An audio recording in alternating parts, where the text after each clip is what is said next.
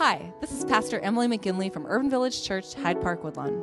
If you've been to UVC, you'll know that we seek to be three things bold, inclusive, and relevant. We know that there are countless folks across the country and out there in podcast land like yourself, seeking a message that will bring insight, hope, encouragement, and joy as we do this thing called faith. Please consider making a financial gift to help us with this work of inspiring, equipping, and sending out agents of gospel life and inclusive love. Just go to www.urbanvillagechurch.org forward slash give. Thanks for listening and God bless. Our passage for today comes from Acts 1 6 through 14. Listen for what God is saying to you.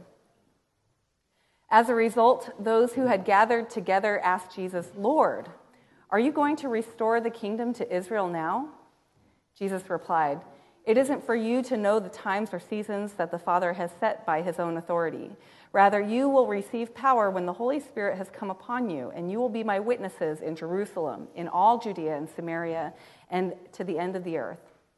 After Jesus said these things, they were watching as he, he was lifted up, and a cloud took him out of their sight. While he was going away, and as they were staring toward heaven, suddenly two men in white robes stood next to them. They said, Galileans, why are you standing there looking toward heaven? This Jesus who was taken up from you into heaven will come in the same way that you saw him go into heaven. Then they returned to Jerusalem from the Mount of Olives, which is near Jerusalem, a Sabbath day's journey away.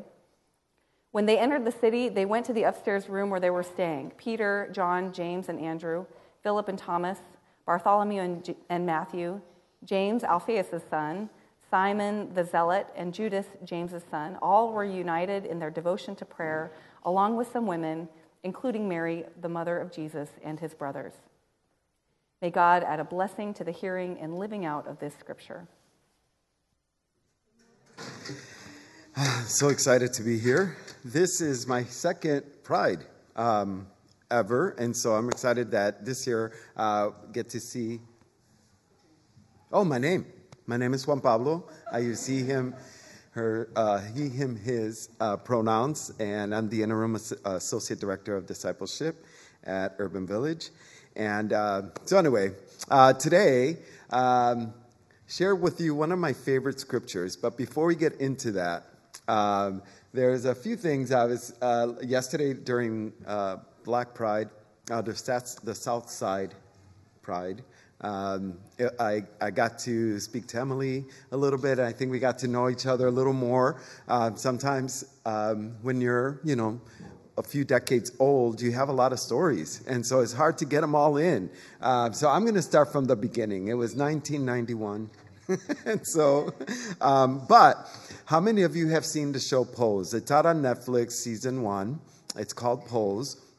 Um, and this is about uh, uh, 1980s. And here's a, a, picture of some of the cast. Uh, they, this is around ball culture in New York and uh, drag queens, and they formed their own houses. And uh, Blanca on the bottom there, she uh, was part of a house that uh, came together, but she formed her own house. So her mother, Electra, uh, is very dramatic. And here she is, and she b- brings LGBTQ uh, teens that have been rejected by their family. Now, this was in the 80s. I'll show you my version of who I looked like in uh, uh, right after the 80s. That was me. I, I looked like Little Papi from the from the show Pose, and I was like him. I was one of those young uh, guys that got taken into a house of Miss Kitty. She was a big um, Latinx drag queen in the 80s. And so she took me in when my parents uh, told me it wasn't okay uh, to, to be homosexual. And so I dated one of the drag queens from the house, and so the the whole show. If you watch season two, there's a romance. Uh, so just think of me. I'm Big Papi, and that's what Big Papi looked like in the 80s. Big hair and an awesome mustache. Anyway. anyway, um, so this story I really, um, really en- enjoyed. Some of the wording is kind of weird because in some versions it says that they were praying together with certain women. Um, I don't know what all of that means when I read these things in the in the Bible, but the story in itself, um, I kind of for me follows a path of how I tried to live. Um, uh, this journey in Christianity and following Jesus. And so the first thing that happened was Jesus takes his disciples over uh, to a place, and I'm going to call it, they went up to the mountain. Um, and on this mountain, he, he uh, uh, transfigures and ascends to heaven. Um, I call this going up, going up the mountain. That was my experience when I first realized at 21, 22 years old that the gospel, that that um, new life, or uh, back then uh, it was words like, I received Jesus in my heart. Uh, with a conversation with my mom one day at 22, and she says, uh, Jesus died for you. And I'm like, Yes, I know. And, um, and so it was like a one time kind of emotional uh, event that happened in my life. This was my mountaintop experience where uh, a new uh, kind of emerging of myself and seeing myself as a child of God um, happened. Uh, for me, this is when we come to church every Sunday and you listen to music, you see yourselves with others. There's prayer, there's sharing of scripture and, and biblical text, and someone kind of saying, This is what I think it's saying for us today. That is to me this mountaintop experience that I love uh, to have, and I love to come every Sunday. And so for the last 31 years or so, I've been doing that almost every Sunday, going to church, never missing um, always loving to be around people because uh, it ignites me. Um, but something happens to these disciples. They're staring at heaven. Um, and meanwhile, two men in white robes come and say, Why are you looking up there? You have to come down. You have to come down. And so that, that part where they decide, they stop looking um, into heaven and amazed of everything that they've just done, they actually come down to back to where they were, where Jesus had brought them from. Um, and here is they they come together and they pray. Um, I, I, always wonder, like, what were they praying for that day? Um, a lot of crazy stuff has just happened. Uh, they saw someone go up into heaven. Then two people in white robes um, came and told them to. Uh, to stop looking and keep going. And this time of prayer is, I think, very important. Um, this is a time for me that, let me turn my page here, um, that, that I think we should uh, have. So here at, at, at uh, Hyde Park Woodlawn, there are prayer, there's a prayer team here. Now, prayer can mean many different things or take different directions for each one of us. Um, when, I, when my children were growing up, their mom had a prayer closet, like a real place that the doors opened and there was post-its. Uh, she was and still is uh, a woman that loves to pray. Um, and I remember one time we had um, guests from an, um, a church from Kansas, and they used to have 24 hour prayer. And so they would have different shifts and they would pray for 24 hours. And one time they were at my house, we, we opened the doors. They stayed for a week and they were training us on prayer and all sorts of exciting things, spiritual warfare, shouting out. And then there was a, a shooting on my block. And um, I remember this woman named Karen told me to come out with her, and she shouted out in tongues I had never heard um, at this guy with this gun. And uh, I just looked at her. I'm like, oh, step back, step back um, just slowly walk away. Um, but she kept going at him, and the guy just got scared and ran off. But that did encourage me that prayer works. I was like, Dear Lord Jesus, and I was praying. I don't know what was happening over there, but I felt like God answered my prayer. And I believe that God answers prayers, whether you're doing it from a closet, where you're doing it um, because you're scared of a, someone's uh, other actions, whatever that is, prayer is important. One of the things my mom has always said is that she was always praying for me, even when I was at the, at the house of Miss Kitty.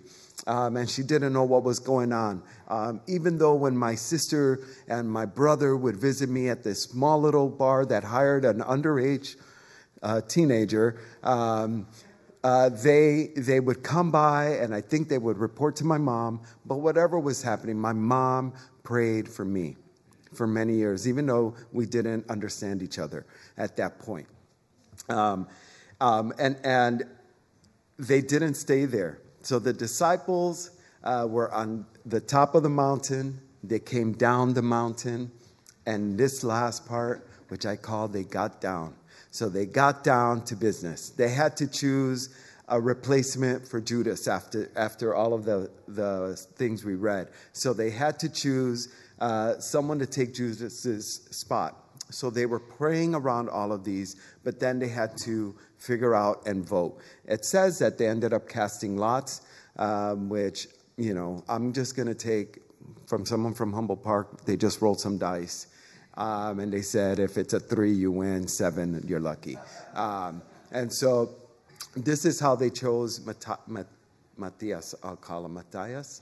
Um, I'll call him Matthias. So uh, they chose someone to take the place. But one thing that happens right after this is that um, the church starts. They had this one uh, great event that happened. 3,000 people start uh, coming into the early church. Um, but for me, when I think about coming down and getting down, getting down to me is the dirty work. The dirty work of trying to figure out my privilege in this world and how my privilege has affected others and how my privilege that I could take, I could use to stand in solidarity with someone else. Getting down to me is um, coming together to see the problems that are having, happening in the prisons and why they're overcrowded with people uh, that are black and brown and, and people of color. Uh, getting down to me is trying to figure out why people are being displaced in different neighborhoods and why they're being displaced to places that are not even close to public transportation, close to places that have green I mean green uh, uh, things to eat, fresh fruit, and a variety of vegetables. That's the getting down part. Getting down means uh, figuring out why they're holding babies and children at the border and putting them in places that we would never think would be imaginable in the United States of America. Me, uh, so getting down means that although yes i'm brown and yes this affects me and could affect my family but that we would use our privilege to speak out against those injustices things that jesus did things that go to the margins where jesus went getting down means that today we, pro- we march together as a body, as a community, along with other churches and, and places of worship, to say we will not forget the, the struggle that has been happening over the 50 years. But not only that, to not let, not let the faces of those that started this uh, this whole movement of LGBTQ inclusion. Marsha P. Johnson, and Sylvia Rivera, a black woman, a black drag queen and a Puerto Rican drag queen that started these things. Um, ah, nice.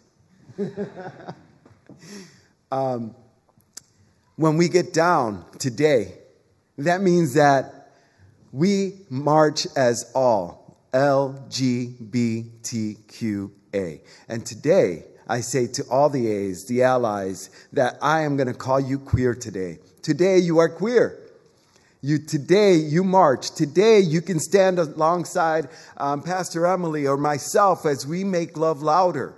As we tell those that are marching past us and we tell them God is proud of you. Yes, we might use a beautiful fan that we made uh, that we'll be distributing. Uh, we'll have cards, but we'll tell them instead of the loud um, voices that they're hearing behind them saying you're going to hell. Things I've heard for the last 40 years that you're going to hell, that God did not create you.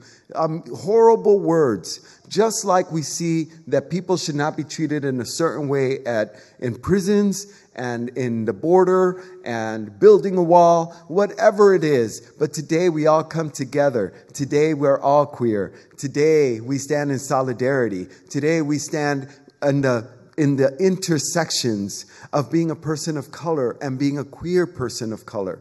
Today we stand in the intersections of being a woman and a queer person. Today we all come together as queer members and friends of Urban Village Church. There's nothing else that I think uh, would uh, represent the power of the community that we're building uh, people that will go up and come on on a Sunday and worship together and put together tables and move the chairs and put up stuff on the screen. But we also sing together, we pray together, we celebrate together. Um, but then we come down, take time to pray, take time to be in small groups, take time to get to know each other, get time to pray with each other, read a book together, whatever it is that we build this community. But it's the get down part the get down that I think will give us this uh, uh, ability to share the good news to those that need it. To a little Papi like I was, or to a big Papi like I am today. Uh, doesn't matter what age they are. We have to come together and we have to get down.